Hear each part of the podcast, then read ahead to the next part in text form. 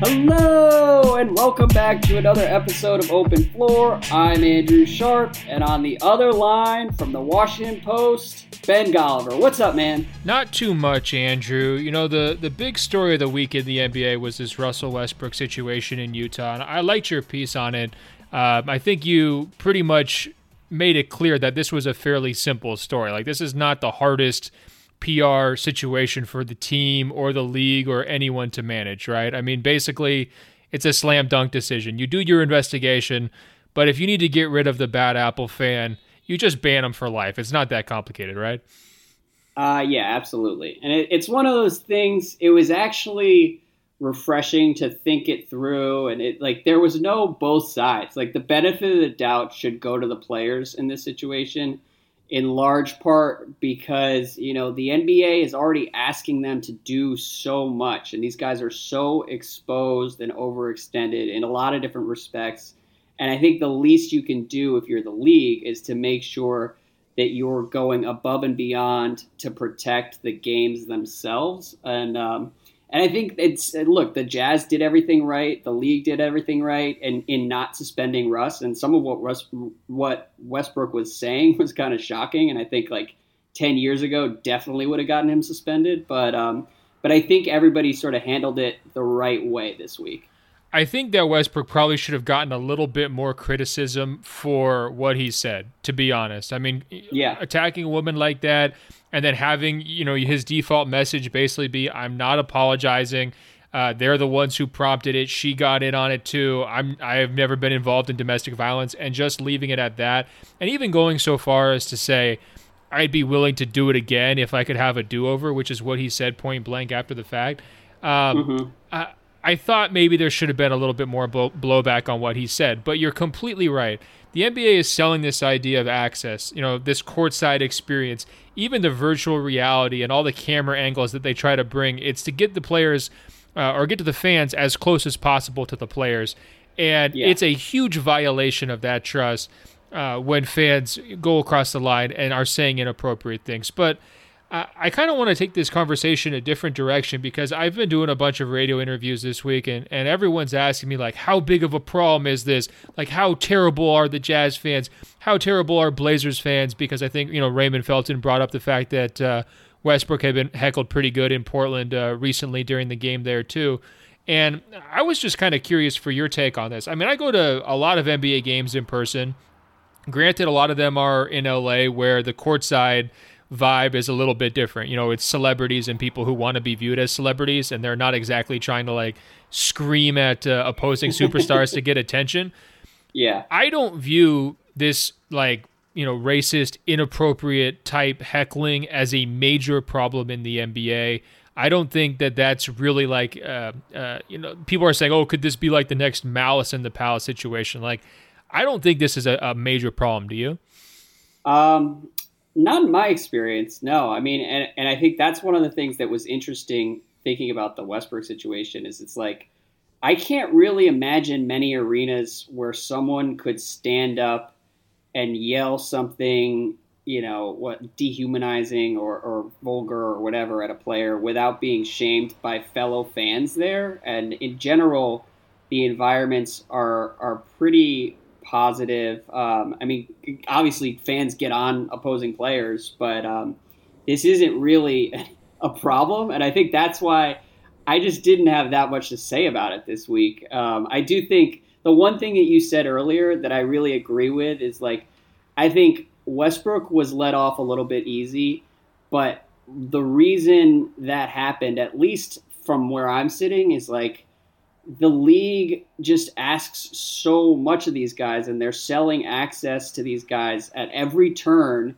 And um, all of it, like, I don't know whether you experience this, but I'm sometimes around NBA stars and I look at them and I'm just like, man, if I were you, I would get really, really tired of this after about five days, and uh, and most of them don't. So oh, when man. when like not even snaps, you yeah, know, not even just NBA stars. Like take coaches for example, like Doc Rivers. I mean, the guy is hoarse in part because he does like 15 interviews a day, right? Like he's yelling at his players, so he's hoarse for that. But he's also like constantly giving interviews and uh, you know he's just one example. I mean the superstars definitely get it worse. They're being pulled in more directions, not even just by the teams or the league, but by, by the own people that they surround themselves with in terms of you know branding guys and, and agents and all of that. Uh, I guess the reason why I asked about the whole you know is this an endemic problem uh, is because I think it's kind of a perfect storm what happened, right? Like Utah does have a reputation for being one of the most hostile uh, crowds. Now that doesn't mean they're a negative hostile crowd, but it, it just they're really engaged, right? If you're going to list yeah. the the loudest buildings in the league, um, you know it's a pretty short list. And you know you, we we heard well, somebody like Klay Thompson say from Golden State this week look, we need our, our crowd to be louder. Like we need them to be more into it. And I think the NBA's real problem eh, eh, from a fan perspective or from an experience perspective, it's not the fraction of a percent of fans that take it too far and have to be ejected or could potentially create a controversy.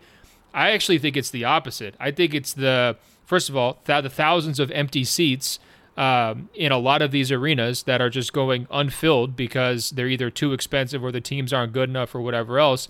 But it's also the passive viewers, right? The people who are sitting there on their cell phones, not really watching the uh, game action. Maybe they're just on the concourse, uh, you know, having a beer at halftime, mingling with people, socializing with people. Like, I think the actual NBA fan experience problem is that most fans, or the average fan, if you look across all 30 teams, are not engaged enough. What do you think?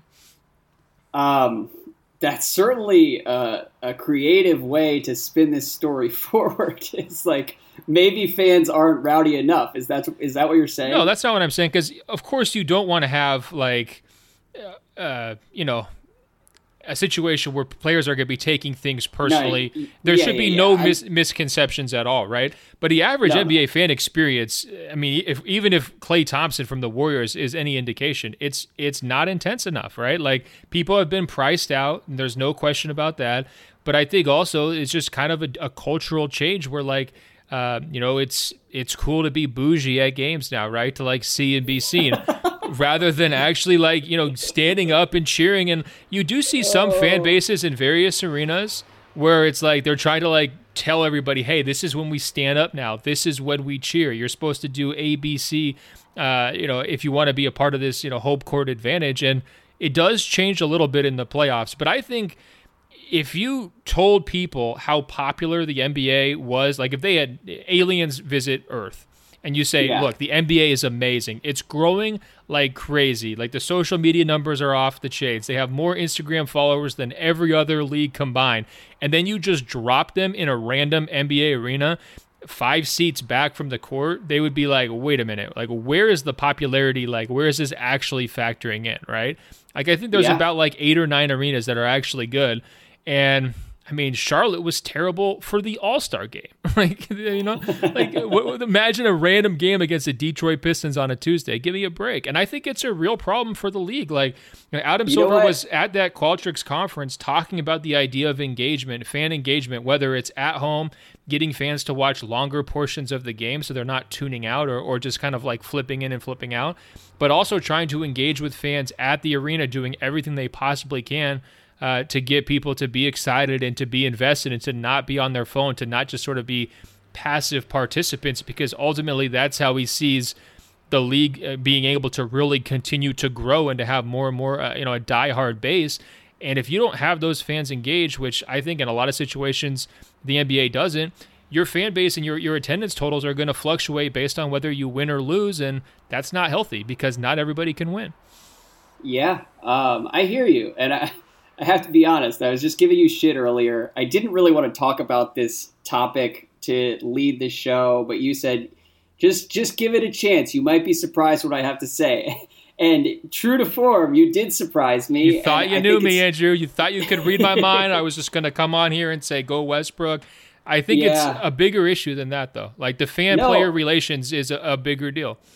It's a very smart point, and and I think what you're saying is that the more serious existential concern for the NBA is a lack of fan engagement during these games and with the games themselves than you know the risk of another malice at the palace in five years I, and i think that's a really smart point to make and is true, and it, it's something that you and I have talked about a lot. Is like, I think at least thirty percent of our podcast audience does it actually watch basketball games. that's maybe a problem. That's higher, and like I, I don't know whether it's higher or lower, but like there's a sizable chunk of our audience that just doesn't actually engage with the games, but follows the stories and the players and whatever. And um, you know, when your job as a league is to get people watching games and you make your money from TV contracts, which are predicated on ratings, like all of this is is a serious issue. Um, yeah. So and, let me just say it really clearly.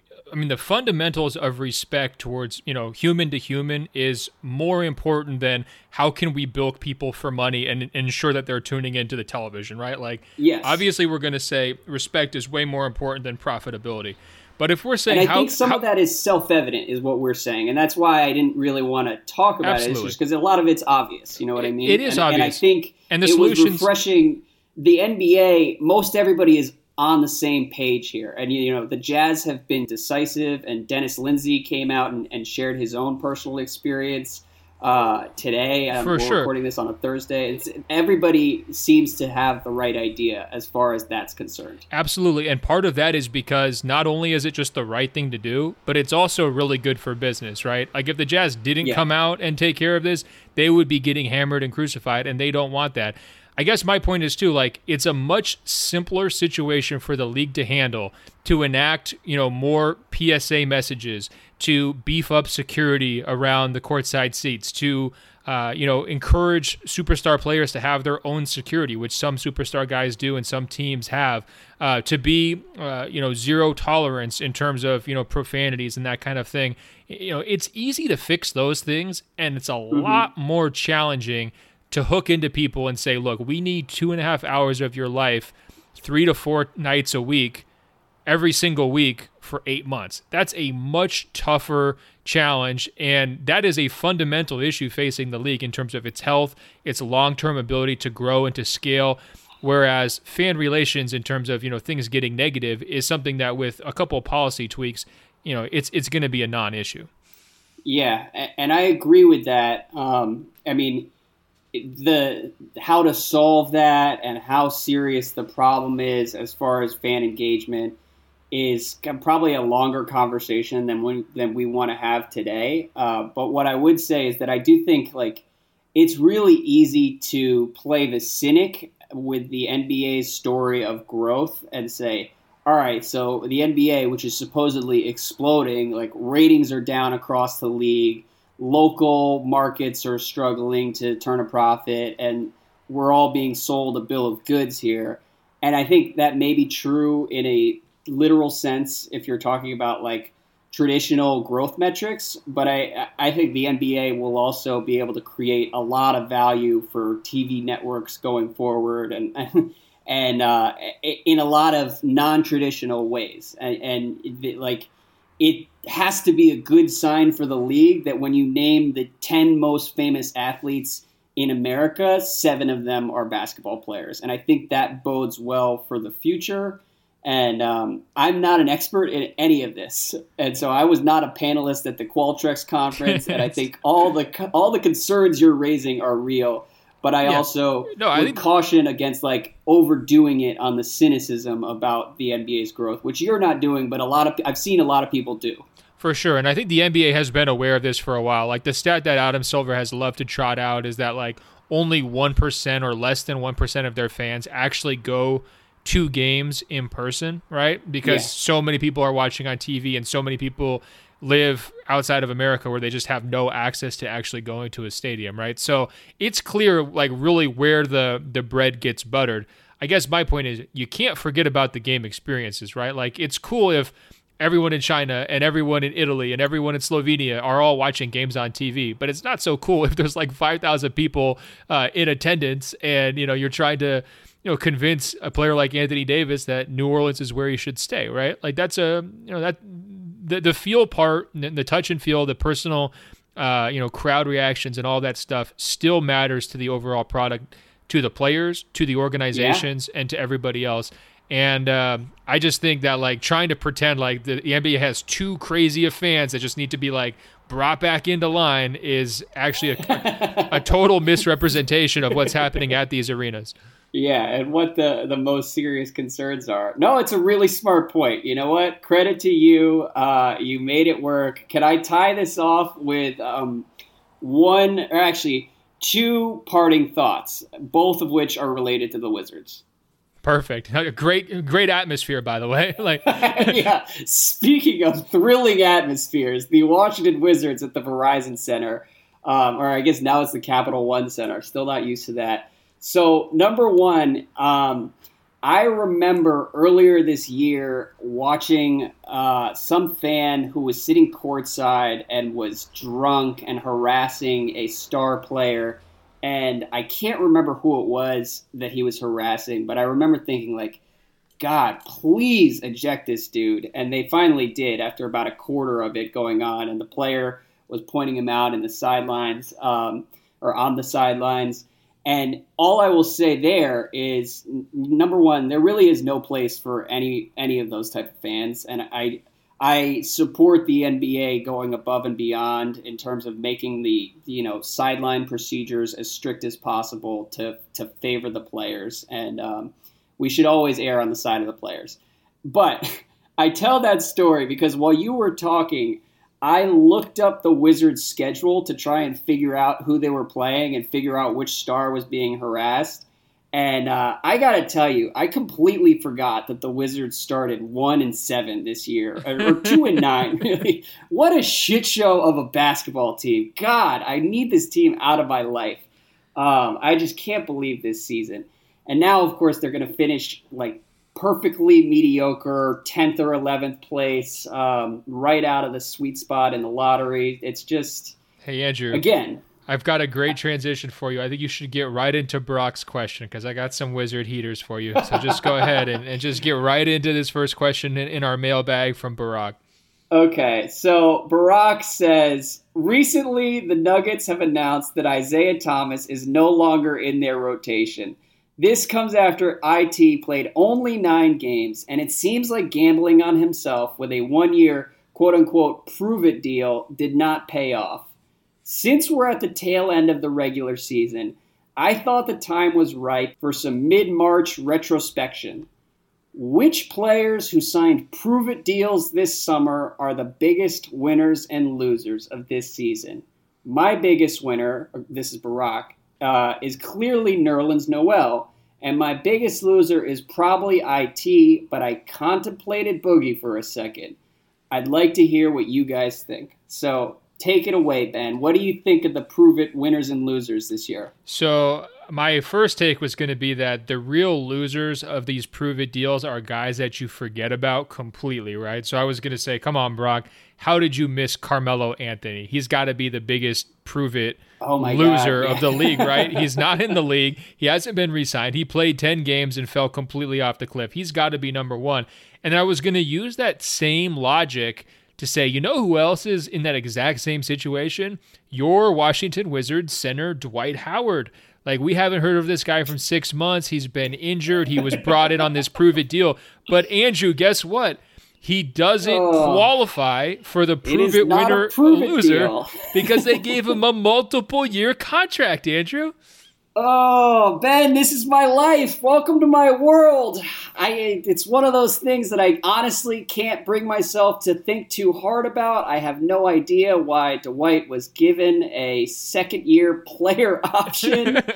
but again, this is just the the way the cards have been dealt and yes, I'm I for better or worse, and well, no, clearly for worse, I'm going to have another 12 months of Dwight Howard in my life. Now, so Andrew, now over the summer, you famously wrote like the 72 steps to talk yourself into the Dwight Howard contract. I think it was. It might be slight exaggeration on the numbers there, but you know, it was like a 12,000 word manifesto about how you were going to gear yourself up for the Dwight Howard experience. And you know, now that we've seen what the first year looked like, and we haven't actually seen Dwight Howard on the basketball court uh, since uh-huh. November 18th, 2018. I'm just curious what step you're in. I mean, where where are you? All right. So the one thing that bugged me about that article is that you know I think there were about seventy percent of the readers and podcast listeners understood that I was in on the joke, but then I had you know thirty percent of Twitter followers and whoever tweeting at me being like, dude, like you're seriously talking yourself into Dwight Howard?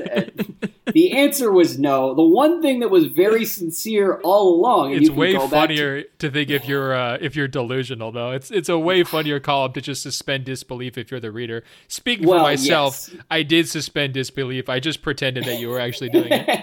and it was a great read. and you always bring it up as if I was seriously believing in in what Dwight Howard was going to be on the Wizards. Um, what I will say is that the one thing I, I meant sincerely at the time when we recorded the podcast in July, when I wrote that Dwight thing in September, all along I was very serious about the potential for a full blown disaster this year and why that would be a healthy thing for the Wizards because it would force Washington to move on from the Grunfeld era and get some new blood in there and really kind of like face reality about what this team is and where they can go. And um, what's really terrifying me now is that like there's not much indication that that's the direction things are going to go. And um, I haven't watched a Wizards game since they traded Otto Porter. Otto Porter, in case you've missed it, you're on strike. Fantastic for the Bulls. I'm on strike. I'm going to go to a Wizards game next week because I have to cover the other team.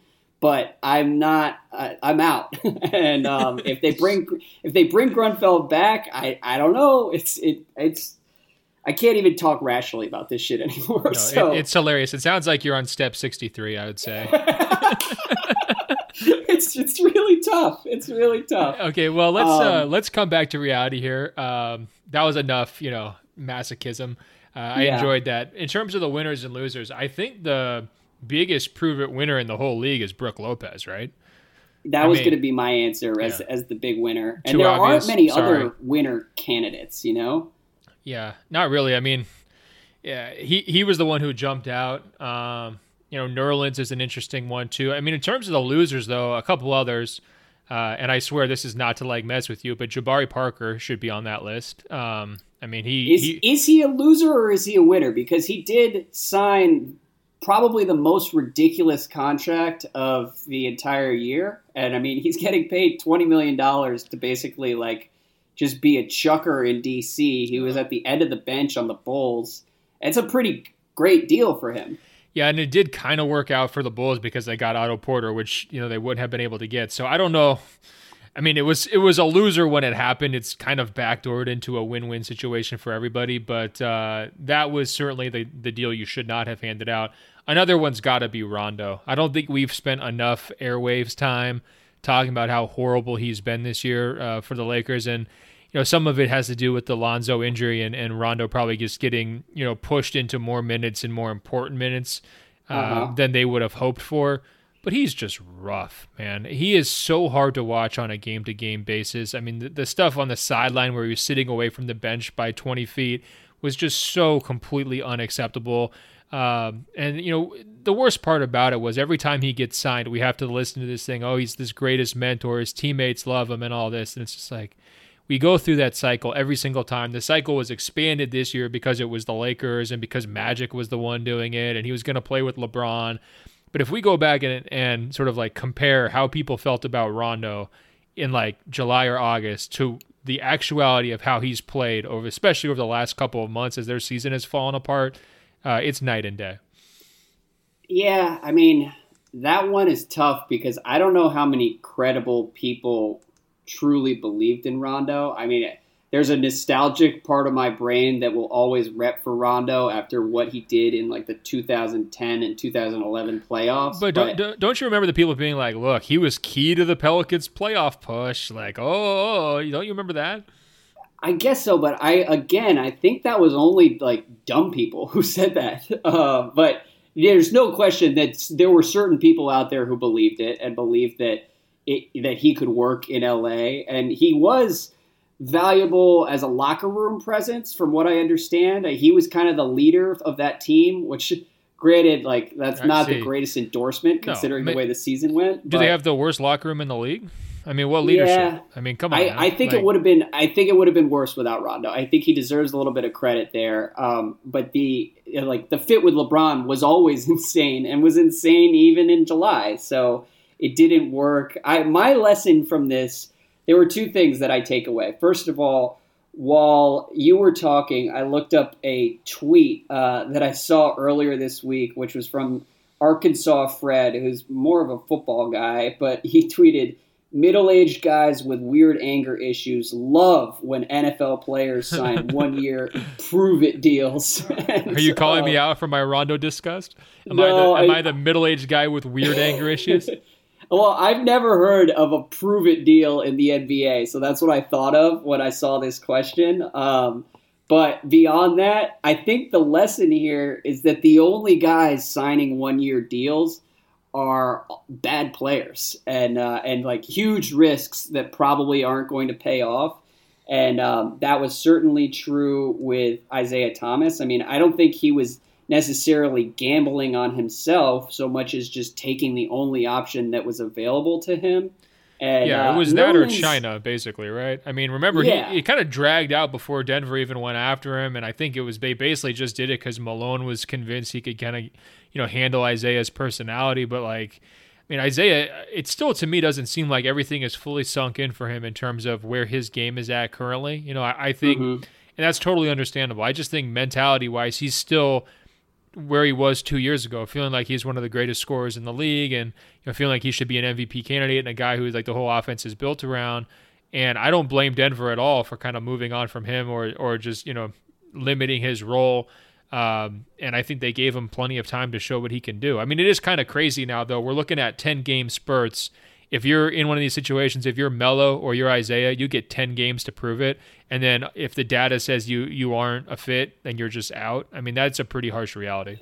Yeah, it's it's really tough and I think almost anyone who's followed the NBA for the past 4 years is pretty depressed by the way the Isaiah Thomas story has gone. Um, and part of me this is going to sound like damning and I don't intend it as a diss it's I'm speaking as someone who loves Isaiah Thomas. I would rather he go over to China and just score 60 points a game and become like an icon in Beijing and live the Marbury life where he becomes a legend of the CBA and uh, and makes money over there.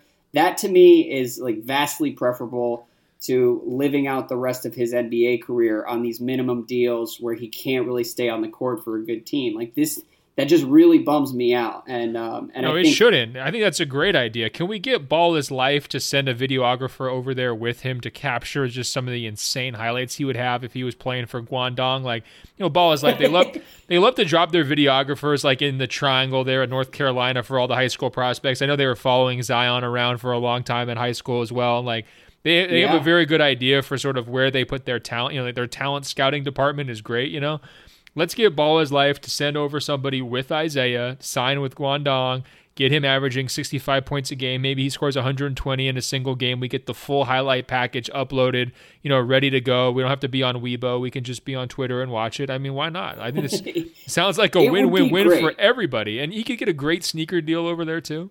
Yeah, uh, it's it's worth investigating. Okay, and you know Isaiah is one of the cooler NBA guys I've ever talked to, so I'll always have a soft spot for him. And uh, you're right. Like if if Jimmer Fredette and Jimmer Fredette's a, great basketball player in his own right and seems like a cool guy, uh, but the if he can average like sixty or fifty over in China, Isaiah can probably score 120. Um, Dude, his handles, like, can you imagine people would be falling on their faces? Like, just like, you know, there's no way they'd be able to. Yeah, it would be way better. And like now, right now, his alternative is, hey, you, you can't beat out Monte Morris for minutes, right? Like it's tough. That's yeah. pretty. That's pretty clear cut. I mean, this so, is this is friendly advice from a guy who thought Isaiah was a little bit overrated and a guy who was all in to Isaiah in you. We're, we're saying, look, it's the time is now to pull the plug. Yeah, um, go be an international sensation. Two other thoughts here. I don't think Nerlens Noel is good, um, and I used to be very high on Nerlens Noel. I understand the advanced metrics are encouraging for him, and he's helped OKC in yeah, he's really minutes. he's important for them though. Like you got to I- give you got to give him credit for that. Like he might I not be good, but he's good in his role. He's he's very good in his role. I don't know how much he could help a team in a in an expanded role, if that makes sense. Like so, I I wouldn't look at this OKC season and say, oh, you know what? If we can get him for ten or eleven million dollars a year, like he could really be the center we need. I think this is about as much as he's going to be able to handle because his body is still like a lot more slight than people realize. Um, and I think you have to see him in person to appreciate exactly how skinny he really is. And uh, yeah, those halftime hot dogs, like Carlisle should have been encouraging those. Is that what you're saying? yeah, I just don't trust him playing 30, 35 minutes a game for anybody. Um, but he's definitely salvaged his career because it, things did not look like they were headed in a in a good direction um, as recently as like nine months ago. So it's been cool to see him get back on the right track. I just wouldn't overreact to some of the advanced metrics uh, with the Thunder. And then the Boogie thing is interesting because we've watched him struggle. He looked great against the Rockets on Wednesday night, but he also, I like, I think when, when we spin things forward and imagine the Warriors in the playoffs, teams are going to go after him over and over and over again, and um, and he just hasn't looked the same for most of this season. And yet, I do still think that somebody is going to give that dude $20 million this summer. And I don't necessarily understand why, but I think regardless of how this quote unquote prove it season has gone and regardless of how it ends, he's going to get paid. What do you think? I don't know. I, that sounds a little bit uh, high for what I expect. I was going to mention the summer market on these prove it guys too, because you know teams are going to start to have a little bit more cap space because we're getting further and further from 2016, and all the superstars are going to be getting maxed. I think all the secondary you know stars are going to be getting very close to maxed. I think the only question will be on a couple of them. Okay, do you get four years or do you only get two or three years? Um, But I think that such an outsized portion of the available cap space is going to be going to those star players. So I think the idea that 40% of the league is going to be free agents this summer, there's going to be a lot of prove it deals kind of going forward into next season. You're going to have a lot of guys who are making smaller salaries on one or two year contracts as teams try to like cycle for that 2020 summer when all the 2016 deals are going to be off the uh, uh, you know off the books. So this prove it concept I think is here to stay and it's going to be an even bigger deal next season. Yeah, another prove it deal that has not gone well. Uh, Tyreke Evans in Indiana. That has sort of been a disaster. And as a lot of us predicted in July, it, it was like, I don't know if I totally trust Tyreke Evans shooting 43% from three or whatever he shot with Memphis uh, the year before. And so he's gone sideways. But I, I mentioned Tyreke because the other guy that I'm thinking of is Bojan Bogdanovic not technically a prove it deal since he signed a two year deal with the Pacers, but um, he's an intriguing free agent this summer and has actually been great for the Pacers all year long. And I, I like to me, I'm still kind of baffled by how valuable he's been. I don't know if I would trust him if I were a team looking for a solution on the wing, um, but he deserves a lot of credit and he's played well enough this year that he's he's gonna get paid by somebody this summer. Yeah, now you're just naming players because uh, we're not sticking to the the criteria. wow. No, I, I, I, it's I'm a joking. two-year Look, deal though. It's still he- pretty tight. He's been awesome. Uh, what about uh, Derrick Rose? I mean, I think he should probably get mentioned here, like a one-year, two million dollar contract. true. Um, Yeah. I mean, Minnesota really hasn't had a lot going for, but they've still kind of stuck around, like just outside the playoff picture. Um, you know, clearly he, he's been more than worth his money uh, from the Timberwolves' perspective, even though Thibodeau is no longer around to kind of take credit for it. You know what I would love to do is when we make it to the end of July, we should go back and listen to some of these March podcasts and like go through some of the hot topics that we were breaking down during March because I think we've Hey. mentioned the Qualtrics conference a Okay, couple look, times. stop disrespecting Barack. Okay, this is a great question from It Barack. was a great question. Arkansas yeah. Fred had some, you know, great insight about the NFL. We're doing fine. totally, totally. All right, so we're just gonna bounce around the league for the rest of this. Uh, pretty random selection of questions today. Uh, but Morgan says Devin Booker said that last season was the last year he would ever miss the playoffs. Is that the saddest statement slash promise we've seen from a player all year? I completely forgot he said that, and I actually don't totally believe he ever really did say that. Can you confirm one way or another? Uh, I think he did say that. I'm pretty sure I remember saying something along those lines. I think it was not like he was guaranteeing they were going to be a playoff team, but it was like enough is enough. Like this is we're turning the corner now. But frankly, Phoenix has produced at least 10 things this season that are equally sad or more sad than this promise from Devin Booker. I mean, we had Josh Jackson telling everyone that uh, it shouldn't have gone public that he skipped the uh, the fan signing when James Jones had to step in and buy all the fans beer. We had DeAndre Ayton the other night saying that he played the worst game of his life, that he was terrible, that he was horrible because he went one for nine. The loss yeah. was on him. I mean, it really sounded like he was not dealing so well with the uh, the aftermath of that game. I just think that you know Phoenix is one giant statement of depression. I don't think any yes. one uh, sentence within that overall giant organizational statement should carry any more weight than the other. Well, and don't forget Devin Booker, I believe back in November said, "I'm not joining a super team. I can't wait for the super team to come to me," uh, or something along those lines. And that that was one where you kind of read that from afar and and grimace a little bit about well, where things are headed for him. Andrew, they got Tyler Johnson. I don't know why. I mean, it's right on schedule. yeah. No. To be clear, though, and to answer Morgan's question, whatever Devin Booker said exactly, uh, the saddest statement slash promise from a player all year was LeBron James coming out of the All Star break saying I'm activated or playoff mode is activated, and then go going on and losing seven of eight and uh, watching the season come crumbling down. That was about as dark as can be. As we said a, a week or two ago, like that's one where it's going to take a while to appreciate just how crazy and depressing that was. But um, yeah, let's let's do a quick comparison award. for you. That's a great point. Paul George saying he's playoff P and then going out like he did against Utah, Ooh. or LeBron saying playoff mode activated and then he goes out like he went out. What do you think?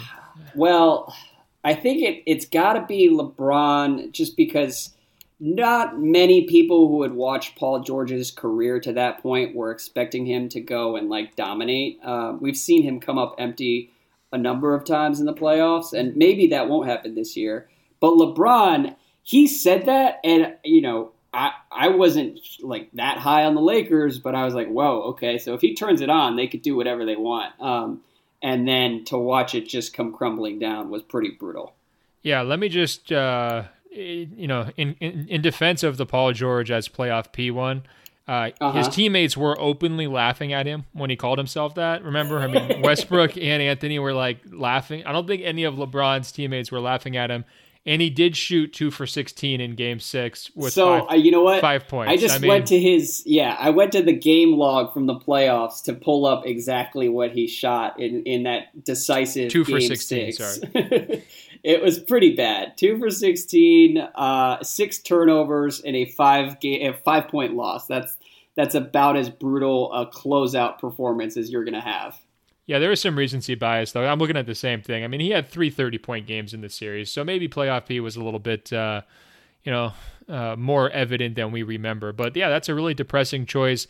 I'm sure LeBron loves being in this kind of a conversation with Devin Booker and Paul George and the NBA's greatest winners.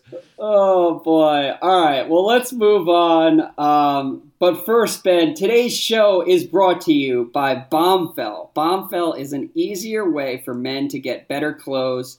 You just complete a simple questionnaire online at bombfell.com, and you are then matched one to one with a dedicated personal stylist. They never charge above retail price. They offer free shipping and returns, convenient home try on, and the ability to preview and edit any of your stylist picks before your order ships. Ben, tell me a little bit more about Bombfell. Drop the Bombfell, Andrew. It's fully personalized. Every piece has been handpicked for you by your own stylist. Your stylist will email you his or her selections, after which you'll have 48 hours to make any changes or even just cancel altogether. You're in total control. Then, when you receive the clothes, you have seven days to tell Bombfell what you want to keep. You can just send the rest back. Keep more, get more. In each shipment, the more you keep, the more you'll save. If you keep four or more items, you get 20% off. Keep three or more items, get 15% off. Keep two or more items, get 10% off. Andrew, I know your stylist has really hooked you up. You've been looking sharp lately. They did. They really hooked me up. I got a couple nice shirts. I got a jacket. I got some pants. Uh, I love the Bombfell people. I love my stylist. And um, I have to say, I, I, I said this on a on a podcast a couple weeks ago when we did another one of these reads. It's a little embarrassing to admit, but like beyond the basics, I'm pretty lost when it comes to cool fashion.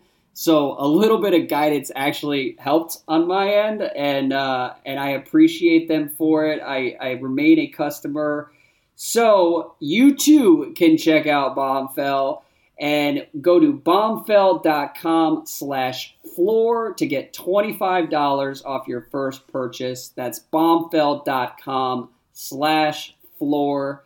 Check it out. Look good. Get on Golliver's level. You know, live that life. Drop the bomb. Drop the bomb, fell, Andrew. Uh, really, what you're trying to say is if a lot of our listeners have nailed the ironic t-shirt game and that was a specialty of yours you know i mean you've got washington huskies Rose oh, Bowl yeah. champion T-shirts from like the early '90s. I mean, you've got the the vintage T-shirt game on lock. But you Here's just want to thing, expand yeah. a little bit, right? You just want to round out the rotation. You don't want to be a uh, you know a one pitch pitcher. Yes, if we're going to a bar and all I have to do is wear a cool T-shirt and jeans and a pair of cool basketball shoes, like I'm straight. I've got that look mastered. But once it's time to go to some sort of upscale restaurant with businessy type people where you don't wear a suit but you want to look like kind of cool and put together, that's where I need a little bit more help and and Bombfell is there. So um, yeah, the only that, the only step left for you is to get some shoes with an app, but you're gonna get there. Uh, what else we got? That is that's the final level, absolutely.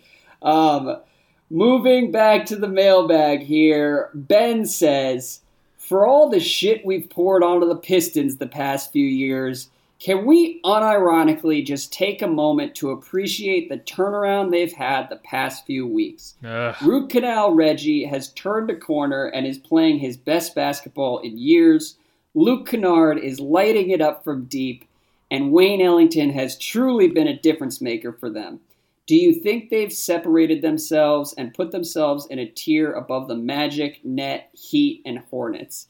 All right, so I heard you Come grunt on, while I was Andrew, reading that question. Did is this from a real listener, or did you just like plug this into a Mad Libs thing online to try to come up with a question that would just disgust me as as much as possible?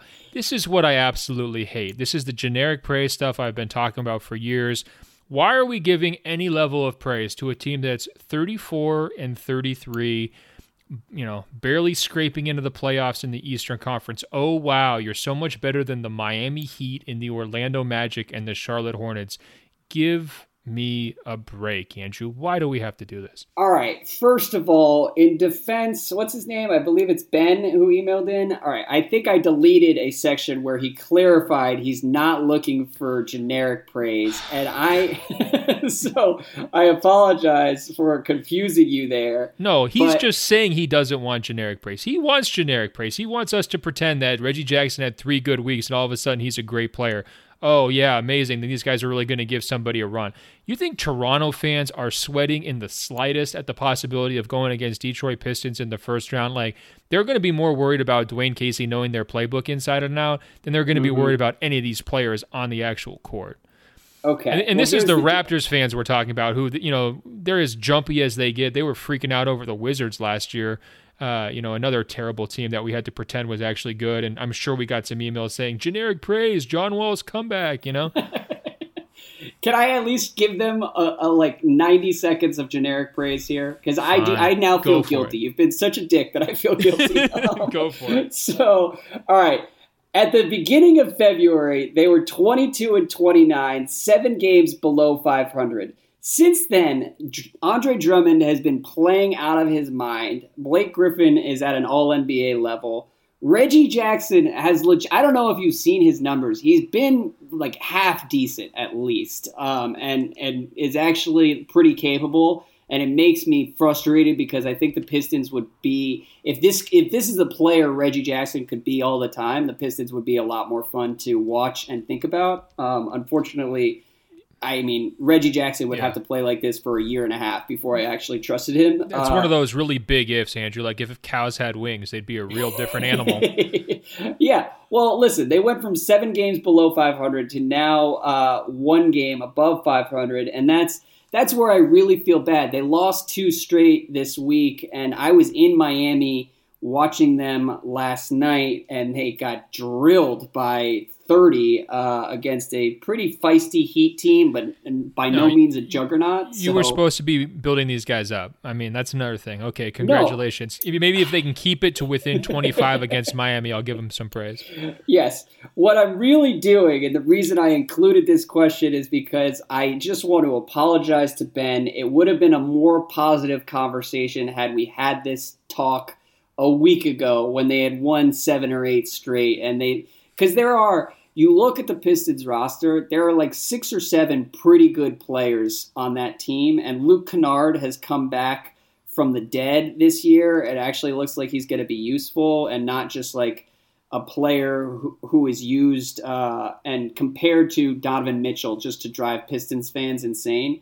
But he actually looks like he's going to be okay. So there there's reason for some modest optimism in Detroit. Um, and again, Blake has been out of his mind, and Drummond looks good. So that's all I could do. I, I gave it my best effort. Yeah, I mean, this is what I'm kind of talking about. Like, it doesn't matter to me if we had had the conversation before Miami or after Miami lost, whether we had it two weeks ago or a week ago, five years ago. If you're a mediocre team in the six, seven, eight range in the Eastern Conference and you're scrambling, you have to put together an incredible month of basketball just to get yourself barely above 500. Why should we care? You're already playing a super soft schedule. Look who their wins were against, right? Cleveland, Chicago, Chicago, Minnesota, like this incredible stretch that they had. I mean, they're hardly beating anyone. They got one overtime win over Toronto. Who knows how many guys the Raptors were resting? That hey, was basically they beat the it. crap out of the Nuggets. They had a couple decent wins there. I, they definitely hit a soft spot of the schedule. Your point is well taken. The Pistons yeah, are not actually they, good. They got the Knicks twice in four days. Congratulations. They beat the Wizards, who we all know is a disgrace to basketball. They beat the Hawks. Oh, congratulations. I mean, they just have a soft schedule because they play in the Eastern Conference. They're an average team, and they happen to have the schedule break pretty well for them for two and a half weeks straight. They're trying really hard. They didn't give up and quit on the team, which is certainly a big improvement over some past Pistons teams that were getting into mutinies and getting their coaches fired year after year after year. So bravo for that, a base level of competence. Yes. And, and also, if any of this sounds mean, keep in mind that I'm a Wizards fan and have, honest to God, not been able to bring myself to watch a Wizards game in five weeks. So it could certainly be much worse than average in the East with an all NBA Blake season. Like the Pistons have actually been surprisingly fun this year, at least given uh, like graded against the curve of the last couple seasons in, Detroit. So things are looking up. But moving yeah, you know, on, you know my favorite fun stretch of the uh, Pistons season when in December they actually had real opponents and they lost to Oklahoma City, Milwaukee, Philadelphia, New Orleans, Philadelphia, and Charlotte six games in a row. That was probably my favorite fun stretch of Detroit season. Come on, well, man. Like I appreciate you're bending over backwards here to try to be nice to the listener, and I'm not trying to scare him off necessarily, but can't we just keep it real, please? We can always keep it real, all right. We can, I think we do that better than just about anyone in the basketball media. Uh, Elliot says, "Are the Sixers the East favorites if they never did the Jimmy Butler trade, but did do the Tobias Harris trade? That would leave them with a starting lineup of Ben Simmons, Robert Covington, Dario Saric, Tobias Harris, and Joel Embiid. Um, I don't know why he's not including JJ Redick there. I would probably put Redick in at the two, Covington at the three, Tobias at the four, and Embiid at the five, and then you bring Dario off the bench. that does seem like a team I like a little bit more. I'm just not sure how playable Dario is in the playoffs, like against a Raptors or against a Celtics team or a Bucks team. What do you think? I think it's a really smart question. I, I agree with your uh, rotation decisions over what Elliot said. Um, but it kind of goes back to what my analysis was of the Tobias trade, where like you've got if the Tobias trade is going to wind up costing you Jimmy, like yes, you, you you try to look at either one of those moves in a vacuum, but you also have to look at them together because they're part of the same decision making process. And if you wind up losing Jimmy for nothing, and it does seem like a lot of people are on board with your sort of day one theory that they trade for Tobias and basically are going to let Jimmy walk. Yeah. If that's how it goes down, and you gave up all of those pieces just to get Tobias. And by the way, Landry Shamet is a freaking baller, man. And I got I put up a little picture of him on Instagram today because I was at the Clippers facility. I got so many sad, mournful Sixers fans, just like, oh man, like you know that was sort of like them getting voted off The Bachelor and sort of you know looking back with uh, you know with lust at their their former conquest or something. I mean, they really miss this guy. We but, really know nothing about how the Bachelor even works, but yeah, no, who cares? I mean, whatever. But like they lost, you know, Shamet, the picks, uh, Dario uh, Covington, and if they lose Jimmy for nothing, and all they've got is Tobias Harris to show for it, and like I said at the time, like Tobias is a fine third wheel, but he's not really that special. Um, yeah. That's rough, man. You know that is not uh, a good management of assets, and I do think that you know if the Sixers are out uh, before the conference finals, people are going to be coming hard for Elton Brand. You know, there's going to be a lot of criticism going that direction. Yeah, you know what really hurts with the the Shamet trade is knowing that JJ is going to be a bad deal on whatever contract he signs this summer. And he's so important to the Sixers. Like, if you ask me to, to pick a Sixers playoff series, the only, the only way they succeed is when JJ plays well. And so I like, I guess I have faith. Like, eh, they're a total wild card going into the playoffs. No, it's they, a great point. Throw him on ceiling yeah, throw him onto my asset thing, by the way, too, because if they have to re-sign him uh, and pay him a lot to keep him, so that they still have some lineup integrity, yeah, they they only have to do that because they lost Shamet, right? He could have been that guy. If they lose him for nothing and somebody else pays him, you've already lost Shamet, and so that's another loss. Like, and, and now you're losing Redick on top of it. So that that just makes the asset equation that I'm describing that much worse.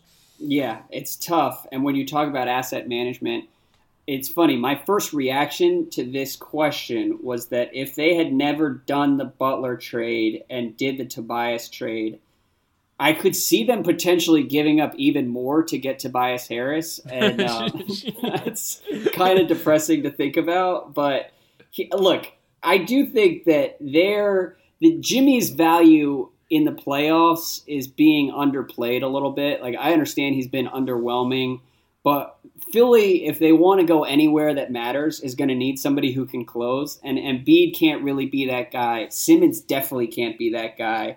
And, you know, nobody else they have is going to be able to really fill that role. And Jimmy might be able to do it. Um, he's been able to do it at various points this year. And so there's at least there's upside that wasn't going to be there if they didn't have that guy. What they really need and was really unfortunate is like they need a Kemba Walker, they need a Jrue Holiday, they need a Mike Conley more than Jimmy Butler. And um, unfortunately, that's not the direction they went. But Jimmy at least will give them a chance. No, it's a great point. I got sidetracked halfway through because I was trying to do the mental image of Ben Simmons closing games. And I was just picturing him like uncorking those like leaning, running turnarounds that he just like flips up at the rim with everyone on the court just being like, in horror, aghast at his shooting motions.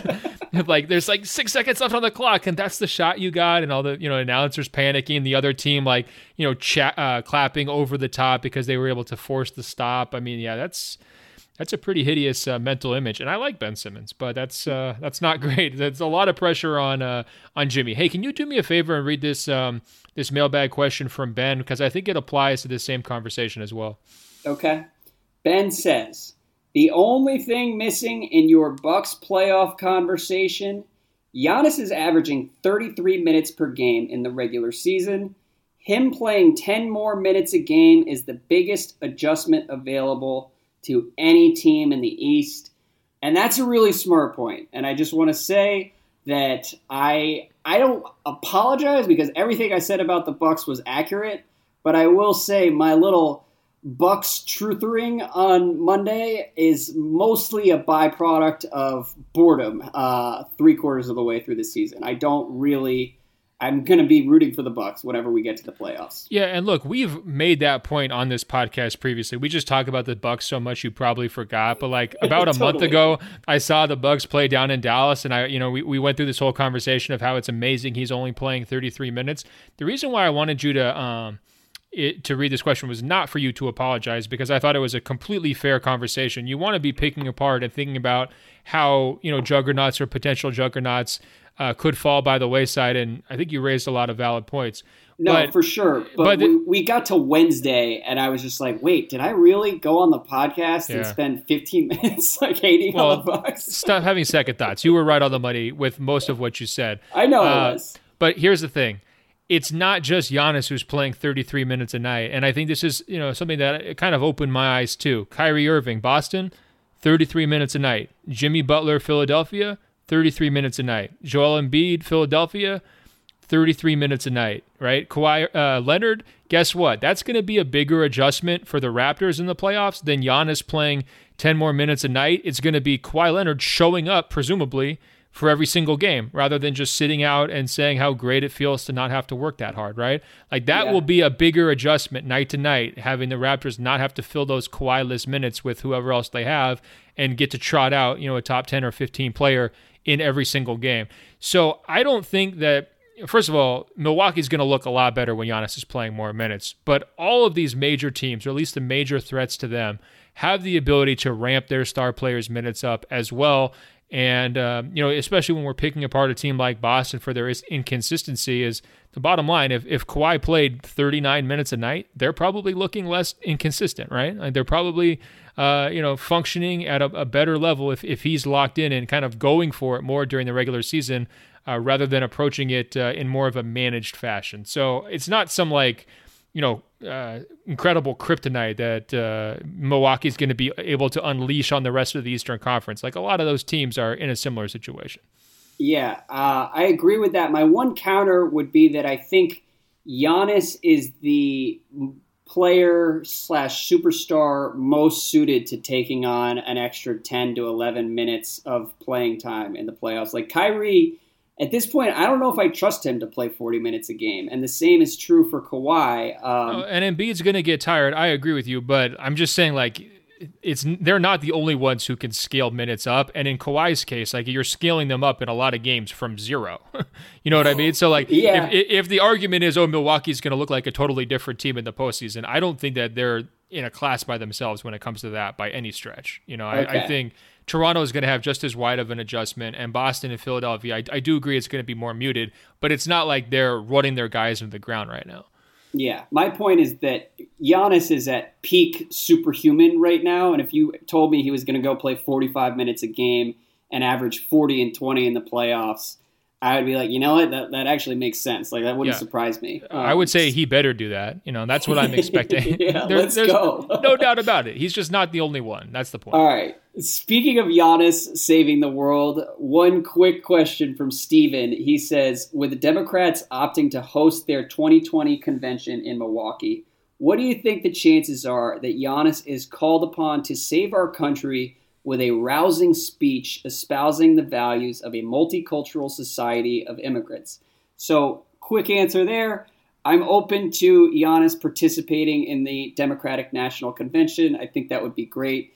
But I think more exciting to me is that that convention could potentially be coming on the heels of a Bucks title next year because if you take away KD from the Warriors and bring this Bucks team back intact, like it's entirely possible that they run the table and Giannis is the best player in basketball and the Bucks win the title.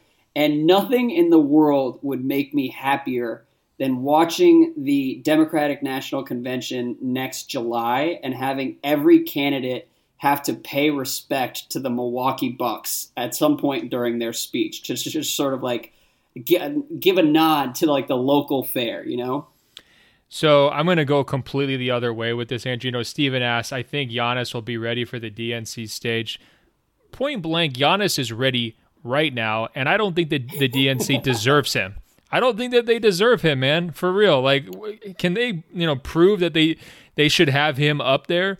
They're not yeah. going to screw it up. I mean, I think we got some serious no, concerns on, on that end, and also like, I don't want to hear these politicians forcing their sports analogies. And like, normally when they go up there, it'd be all Green Bay Packers, right? Like, I'm gonna just let it rip like Brett Favre, right? yeah, totally. I don't want them trying to force it with Giannis, like you know, trying I to say like do though. I kind of do, but your point, you you have the best these, take. The these Democratic- politicians are too dorky. They're not cool enough for Giannis. I'm sorry. Even Beto, who's getting the cover of Vanity Fair, that's fine. Yeah. Like, okay, maybe he's cool enough to share a stage with Giannis, but I mean, some of these other ones, like, can you imagine Amy no. Klobuchar, like, uh huh, like, I eat, I eat my salads with my hands, and she's gonna be on stage with Giannis? Forget about it, man. I don't want Giannis to have to deal with any of that stuff.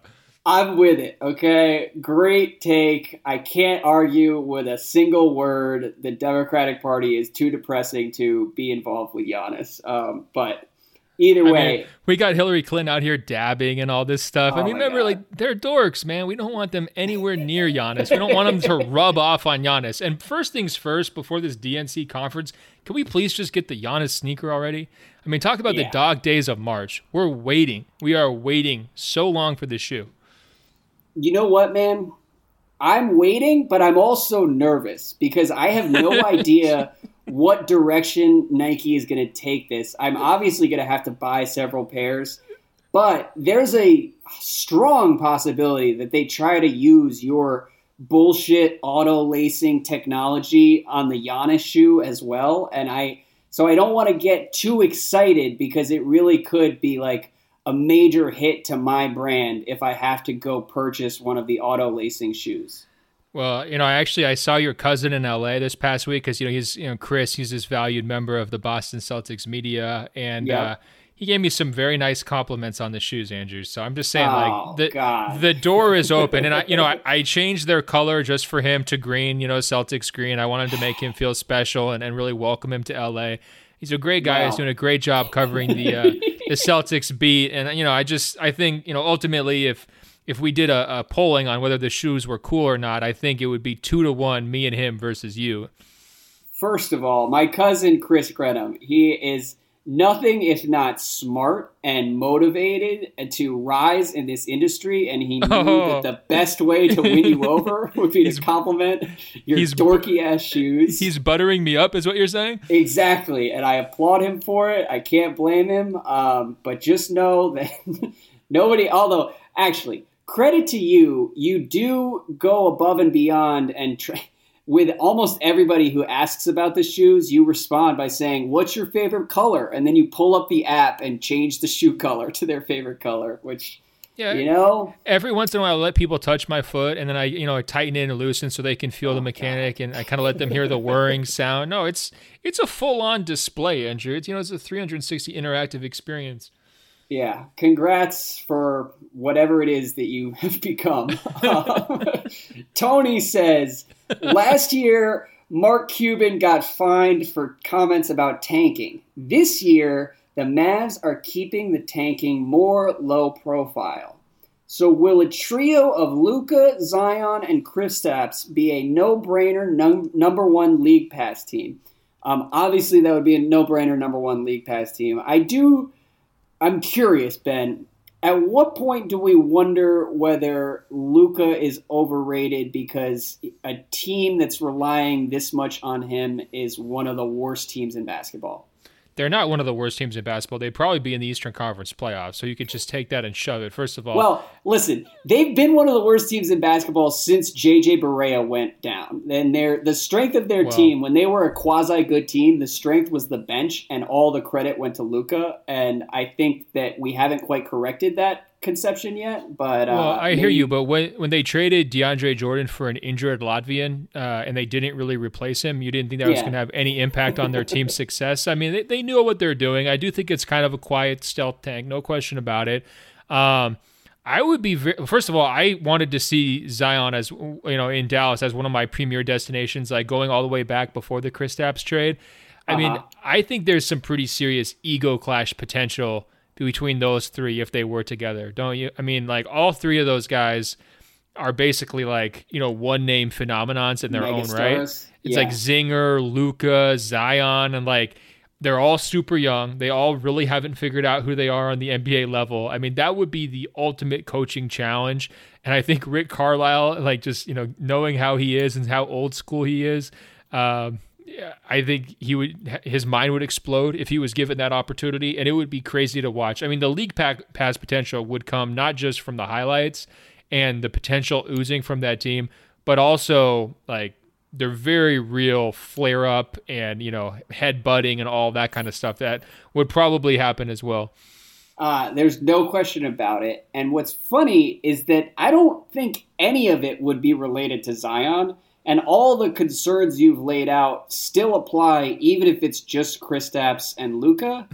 and I don't know, man. I think that the I think that the Mavs obviously do that trade ten times out of ten, but their future is a lot less secure um, than I think people realized at the time they made that deal. Because the building out the rest of the roster is going to be pretty tricky.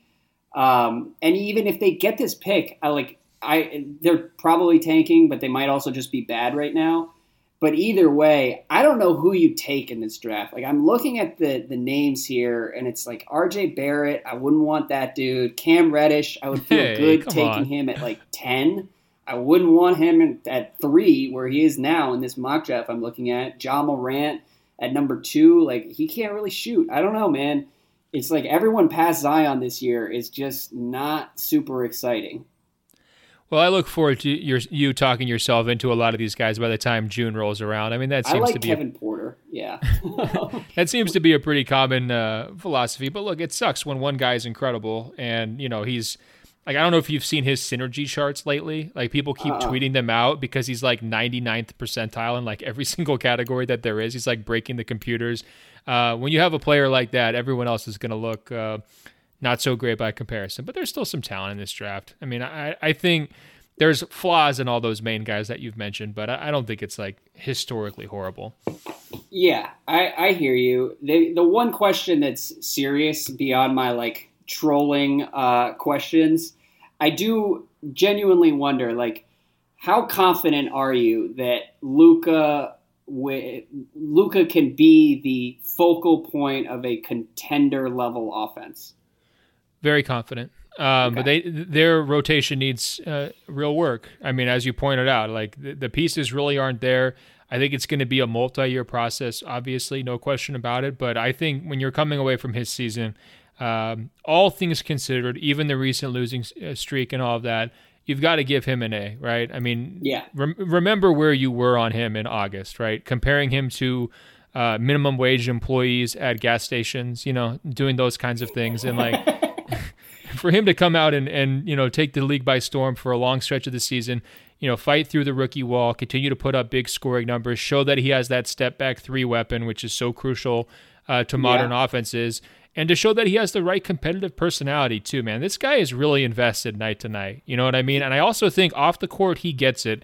Uh, I mean, the number of autographs he's signing for fans, like there's a little bit of a Steph Curry like vibe to him in terms of how he treats Mavericks fans that I really like to see. I mean, he's he's embracing his role as that franchise guy in a way that maybe some players his age wouldn't or would maybe mm-hmm. you know be uncomfortable or shy from. And those to me are very positive indicators. Yeah, no, he he's been super impressive. I do think that there are more questions, just because like when you think about Harden, if you're if you're eighty percent of James Harden, and and the team is running everything through you, like that's not good enough. Um, and, and I think sometimes people struggle to appreciate that. Is like Harden, what he's doing, like the degree of difficulty is insane. And if he were even 10% less effective or 20% less effective, like you can't be a good team running everything through him. And maybe the solution for the Mavs is going to be more balance on the court so that they don't have to rely on Doncic's well, offense or scoring I, as much as I, they have been. I can promise you, Doncic is never going to have a usage rate as high as Harden's was during the stretch that everybody Whoa. associates with Harden, right? Like, there's a lot of room to kind of scale. I guess is my point. And if you're saying, look, can he be a number one option on a good offense? or can he eh, or can he be a Harden like force for an offense? Like there's a lot of gap between those two Yeah, things too, true. right? Fair, very fair. But I will say his usage Harden. rate now is the highest rookie usage rate since Michael Jordan. Like it's it's kind of crazy how much Dallas is relying on him, and and part of that is probably because like Doncic is a great passer, but he has no one to pass to, and if he's if he's Yeah. hitting guys, they're probably going to be missing jump shots, and so that's part of the problem. And uh, I mean, his team sucks, right? And so it's like It's, like, context matters bad. here. It's not like I mean, there's real players on the Houston Rockets, and yet they still choose to force feed Harden because he's that good, right? Is Yeah. Doncic going to be Harden? No, I don't think so. I think Okay. Harden will wind up having a significantly better and higher impact career than Doncic will. And I'm and actually that's glad. what I'm looking for. That's once we all get there, we can stop having these tense, passive aggressive Luka conversations. Once there's a collective acknowledgement that top five player is not a foregone conclusion for Luka Doncic, then I will be happy. Okay, so just for comparison's sake, because you mentioned uh, Luka's usage, right? So it's 29, which is insanely high. I mean, that's really that is a number one clear cut option, Yeah. very healthy usage rate, right? Harden has had a higher usage rate every single year since 2014 in Houston, right? And his current usage rate is 40, which is like among the highest in NBA history, you know, up there with Westbrook's triple double season, right? So the gap between 29 and 40 is astronomically wide. Yeah. Um, well, we'll see. I it is going to be fascinating to watch Luka and Kristaps interact and partner over the next couple seasons. Um, it could go a lot of different directions, and and if it works, the Mavs will be one of the coolest teams in the league, and it'll be really fun to watch. Um, They, they might need new jerseys, don't you think? Like a little rebrand. I'd be into it. I've never really liked the jerseys they have. Their original mid '90s jerseys were, were kind of better to me, but I think maybe it's just because like the nostalgia factor. Like, Um, wait, the green ones or which ones? the green ones, yeah, Should they just go all green? That'd be pretty awesome. Be, I mean, Yeah. I- I- you don't want to go too far towards Celtics green, but like they have a, a different shade. You know what I mean? They might be able to do it. yeah. Um, food for thought, Mark Cuban, if you're listening. But uh, speaking of Euros, can we talk a little bit more about the loan thing? I just want to mention. Please, we got a lot of emails on the loan thing. we did, and we're not really going to address anything of substance here. But Tim says the funny thing is, loans in soccer are usually the exact opposite of what you guys were discussing on that podcast. Top clubs usually just buy top players from lower clubs, and then loans are only used when big clubs are sending their 10th best guy to get more run as the second or third best guy on smaller clubs. And um, yes, that's this speaks to our blind spot with regard to how soccer actually works beyond FIFA 2018. Well, so does it though? Because NBA teams can't buy the top players, right? Like, Well, that just- yes. that's not how it works. So it's more of a structural difference rather than a, um, you know, like we didn't miss the point. Like the, the No. way the way the loans would be most useful is the way we were describing. I think. Yeah, I, I think the way the, the the way the loans are used in Europe though are the complete opposite of what I was describing. Where like the Magic give Jonathan Isaac to the Spurs for three months, it would really be the Spurs loaning um, Derrick White to the Magic for three months. But I still think they should the, the NBA should look into it. Mid level and below loans should be legal and there should be one week of loanable or the one the loan window should be open for one week in the winter and one week in the summer it's very doable Yeah, uh, I mean, it's a good thing that the top clubs can't just buy the best players. I think we should say that. That's an advantage the NBA has because that would Yeah. get pretty old pretty quick. and then andre said now that you guys are willing to at least discuss what the soccer structure has to offer maybe you can add relegation and promotion. And Ben, we got five or six emails like this, sort of like trying to blow our minds and be like, have you guys thought about relegation? And it's like, guys, like I've been on the internet for the last 10 years. The relegation topic comes up like once every two months in NBA circles and on NBA Twitter. Of course, we've thought about relegation. I think it would be phenomenal It's just never, ever, ever going to happen. Yeah, bottom line, I can see a lot of Western Conference G League teams making the playoffs in the Eastern Conference. I mean, you want to talk about Santa Cruz Warriors, Rio Grande Valley Vipers. such a dickhead. Uh, Uh, you thought I was serious there for a second, but um, I, I mean, if you're gonna do it, we have to dump teams out of the East. You know, I think that the Western Conference teams could get relegated to the East. The East would have to be relegated to the G League. you know what? I'm going to write about conference imbalance next week to address in detail how bullshit your argument has become. But I do Uh, think you're before right. you write, just do any level of research. Okay, just look into any amount. I can send you some numbers actually if you want. You're so no, you're beyond parody at this point. Um, but I, I respect how fervently you believe in your cause um, and the whole receding conversation. It's just Wait. awful. So, do you think Jaleen Cousins could make the Eastern Conference All Star team? Like, would he get voted in as a starter, or, or do you think he'd be a he'd be a sub off the bench? Is he on the Santa Cruz Warriors or something? Yeah, he is. You know, Okay. Demarcus's brother. You know. Oh wow, there you go. Um, yeah, I don't know. Listen, what I will say though, in all seriousness, it would be really cool if 25 years from now the G League is successful enough so that you could start to think about relegating teams to the G League wi- without like banishing them or cutting the value of the franchise in half or whatever and and there was some fluid movement between the G League and the NBA, and you could relegate two teams and promote two teams every year. It, it would take like literally like 30 years of growth in the minor leagues for to make that viable. Um, and Yeah, the owners if would only be- agree to it. If only because we'd have a team called the Agua Caliente Clippers, which is basically like named after an Indian gaming reservation, would Yeah. now be in the NBA. That'd be great. I'd be into it. Um, all right, a couple more questions at the very end here. Uh, we had some responses to your Marriott. Um, Did you sign loyalty. Hold on. First, Matthew says, My dad just flexed on me by casually dropping that he used to have over a million Marriott points, but he spent it all on family vacations. So currently he has a measly 900,000 points. he also audibly laughed at the conference table in Ben's room, stating that that had happened to him multiple times. So shout Oh, out to I that dad for the Can I respond to him? Yeah, Yeah. let me let me respond to him first of all. Matthew, it sounds like your dad's awesome getting the conference table, and obviously he thinks I'm funny, so I appreciate that.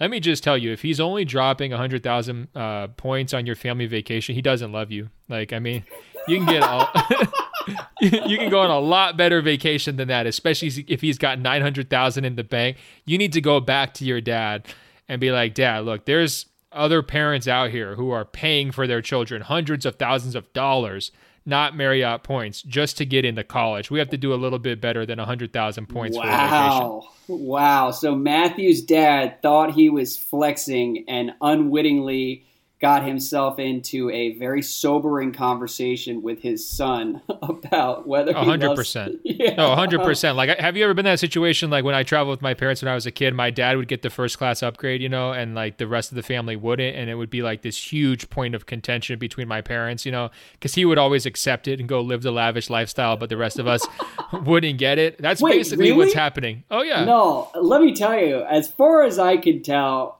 because I, I've seen that happen to my parents, but my mom always gets that upgrade. It, it- Oh yeah.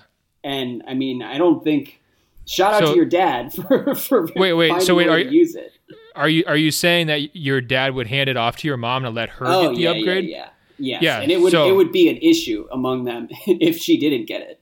Well, that's what I'm saying is it is an issue between them because he doesn't do that. that that's Yeah. the thing. And so he's he's learned as he's aged and accumulated more miles and so forth that he doesn't get to go solo like that anymore. But he had to learn that one the hard way. What I'm saying is Yeah. no Matthew's reason to dad- ruin the first day of vacation because of your upgrade. Matthew's dad hasn't learned the lesson. I'm saying he's he's hoarding his best points probably for his business trip so he can ball out in some suite that he's not telling the family about. And then meanwhile they're sitting in courtyards going on vacation for a road trip over the summer. It's like, come on, Matthew, like make him step up a little bit. That's all I'm saying. Yeah, well, thanks to Open Floor, Matthew's dad is about to learn the hard way. And then um, one more points follow up. Zach says, Ben, dude, don't hold on to your points. Spend them immediately. Those Marriott points are devaluing at an insane rate year over year. Rooms that were 8,000 points per night in 2016 are now going for 40,000 per night. Why would you want to hoard 1 million points? Can you explain this to me? And if you couldn't tell, there were a lot of exclamation points in that email. Do you have a response, Ben? I, I do. Look, it's going to get really complicated, but I can assure you, Marriott points hold their value better than like German marks, like right before, in between the wars. like, like, like the Marriott economy is not. is no, you know what I mean though. Like you remember those stories, like in like 1920s Germany where people were like burning briefcases full of money just because like the money was completely worthless and a loaf of bread cost like $300,000 or something like that. Like that's not what's happening here. There's been some changes to the program. I don't need to go into full details, but one of the things rest is assured he could. and I, am yeah. really grateful that you're not.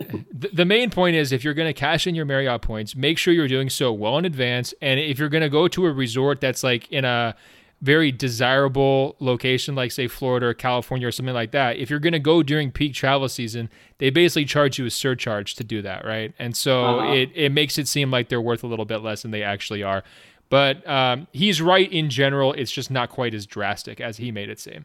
Okay. Well, there you go. I my response to his email on your behalf is that you have a job and you can't go and spend personal Marriott points all willy nilly throughout the year. So that's probably half the reason you're accruing all these other points. The is best reason the best reason to hoard them is so that when you really go on a vacation, you can feel like a true baller, right? Because guys like us, we're we're working stiffs, Andrew, right? But like if yeah. you want to go to, to say like London for a week and stay at like this incredible hotel where when you check in, everybody's looking at you like, why are you wearing Jordan sweats? Like, you don't really belong here. Like, you have the ability to go do that. I'm not saying that that's ever happened to me, but it's happened to me no, before, right? No, no, look, a wild getaway in Europe with conference tables in every hotel room. I mean, right. that's as baller as it gets. That's what I'm trying to sell to you. I don't know why you're so resistant to this. Like, get in the club. I hear you. I hear you. I will say this I am staying at a hotel that is not a Marriott and has really been a disappointment. There are various lights mm. that just stop working out of nowhere. Oh boy, that would the never happen. Toilet has been running for some reason, like half the time I've been here. Um, it's just it, been a disappointing like you, experience. Well, look, that's because you use like motels tonight or something like that. Like, well, no, I was very late.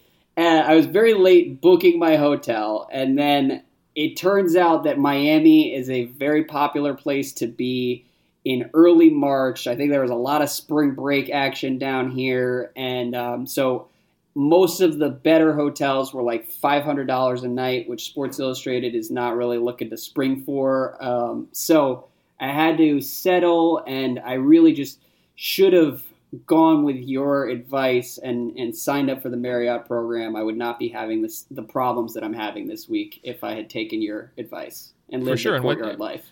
And once you get status, then they're going to guarantee you rooms, you know, so you never have to worry about it being sold out. It's going to be great. You're going to be on a whole different lifestyle. And the amazing thing is, you know, if you were being honest, you would come back two years from now and say, Ben, you changed my life with this advice. I'm so glad I finally took it. You probably will never do that, that's fine. I'm I'm totally at ease with that. I just want to make your life better. I don't need the credit.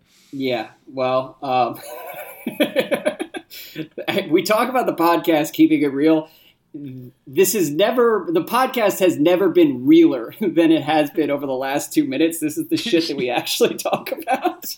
Um, just to finish off here, one more question. Emily says, Hey guys, longtime listener, first time emailer. I have a very good friend, Misha, who's a big fan of Open Floor and has emailed you in the past. He was incredibly stoked to have you read one of his questions on the pod last year.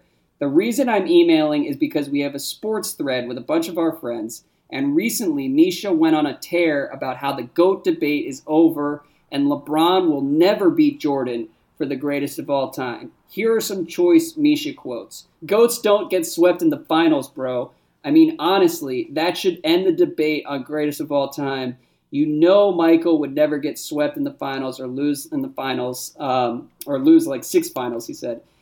Do you have any thoughts on these takes, and can you please tell Misha that he's wrong? Ben, do you have any thoughts? Well, first of all, thanks to Misha. He has emailed a lot over the years. Great emailer always. Uh, he might have gotten, you know, outflanked here by Emily. You know, great rundown of uh, embarrassing lines from their group text. It's something I can personally relate to because you're always taking my text messages and, and airing them publicly. Uh, yeah. Uh, I got to say though, I agree 100% with Misha. I mean, I think the real the real question here for LeBron to close this this goat gap with Jordan was like could he continue to extend his championship window longer and longer and longer than we expected? And instead, we're seeing that it does, you know, his career arc seems to be bending in a very normal way where he's, you know, the miles are catching up to him, his overall impact and uh, dominance of the game, his, you know, the view of him as the best player in the sport is slipping in a noticeable way. And, that's not going to help him when we're you know looking in this conversation about okay who are the you know the most dominant uh, you know the greatest players during their respective eras. I mean I think Jordan's got a really strong argument that he owned the 90s in a way that LeBron hasn't really completely owned his sport and mm-hmm. the gap between 6 and 0 and 3 and 6 is quite mighty.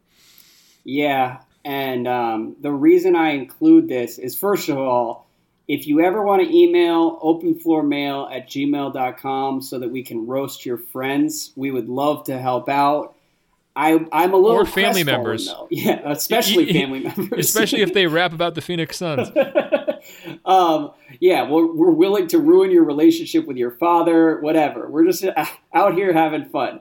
However, Misha he's like a warrior zealot. He has emailed the podcast several times being like, Sharp, you're so wrong about KD, blah, blah, blah, blah, blah.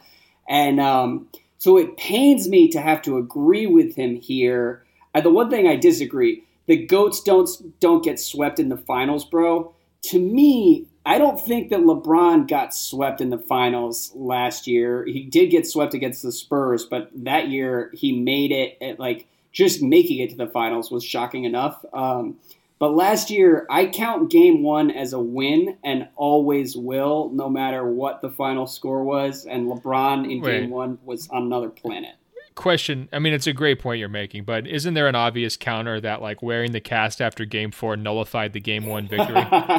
Maybe it should. That's a good point. W- would goats wear the cast after a, a game four? I mean come on. I, I, don't see it. That's that's a very fair point and a better argument than than citing the sweep itself because really i'll never forget sitting there. I was in the back of the press conference room. I don't know where you were but lebron like pause at the podium so that everyone could take photos of the cast, which I think now we could say the fake cast. Like I don't know, man, that was just was, a really rough look. No, it was great prop work. You know, there's no question about it. I, I, think they yeah. they hand out Oscars for that kind of stuff. You know, they might have cut them from the show this year because they were trying to get the Oscars to be a shorter you know time frame, but.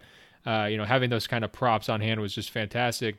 Um, I don't think goats don't get swept in the finals, bro, is as compelling as goats don't need game sevens in the finals, bro. You know, because Mike Mike never needed a game seven. Yes, and that's the thing that we need to be careful about. You know, overlooking is the the reason the debate isn't very close right now isn't because LeBron isn't incredible and out of this world the problem is that Jordan's career was just staggering, and people forget how fucking incredible he was for like 15 years, and so that's that's where kind of the the, the gap um, is wide. It's not a it's not a shot at LeBron. It's all about Jordan.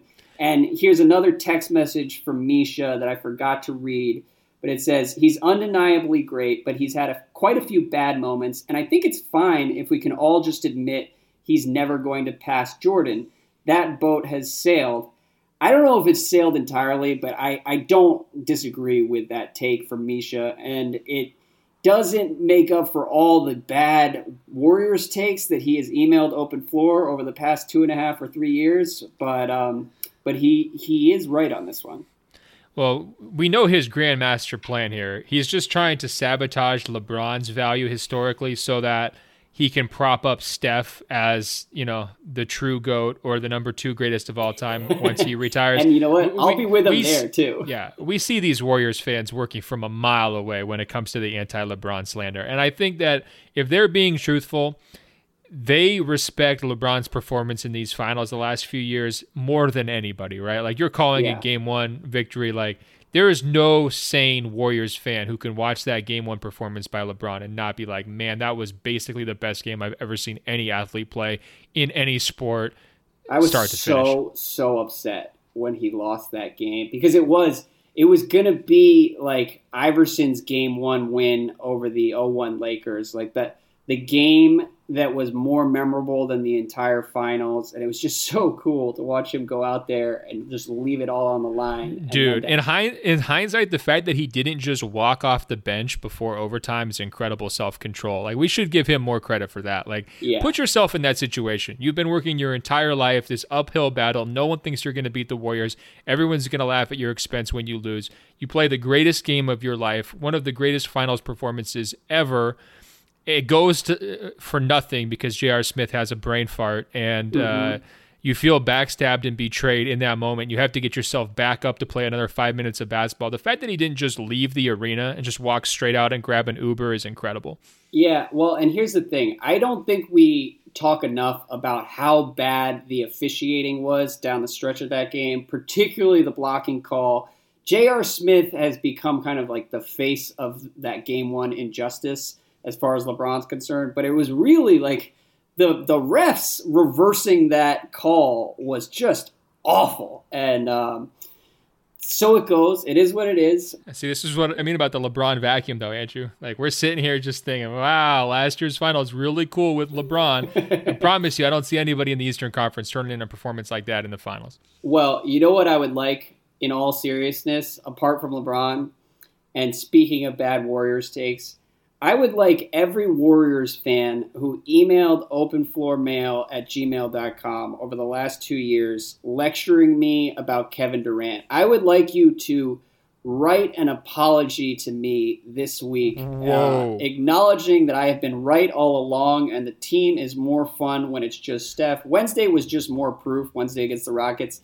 But um, I, that's my dream is I, I want 75 Warriors fan apologies by the time we record next week. And I believe in the audience. So um, if you're out there, hit me up. Uh, and Look, I defend out Kate- and Emily.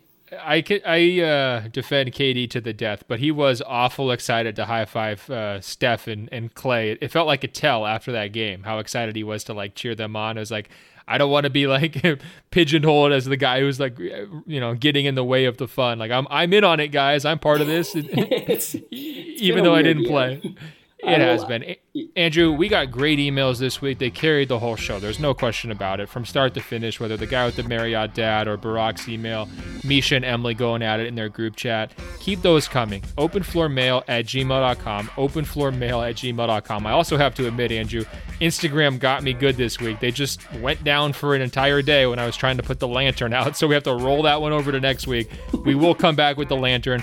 Follow me on Instagram at ben.golliver. Don't forget, we're also on Apple Podcasts. So search for Open Floor. That's two words. Find our page. Give us that five star rating, then throw us a review and a subscription as well. It really helps us spread the word, and we appreciate it. We check the numbers, guys, so we know if you're doing it. Please do it. Andrew, finally, we are on the world famous radio.com slash open floor. Check us out on there. Until next week, Andrew, I will talk to you. All right, man. How long were we talking? Fuck.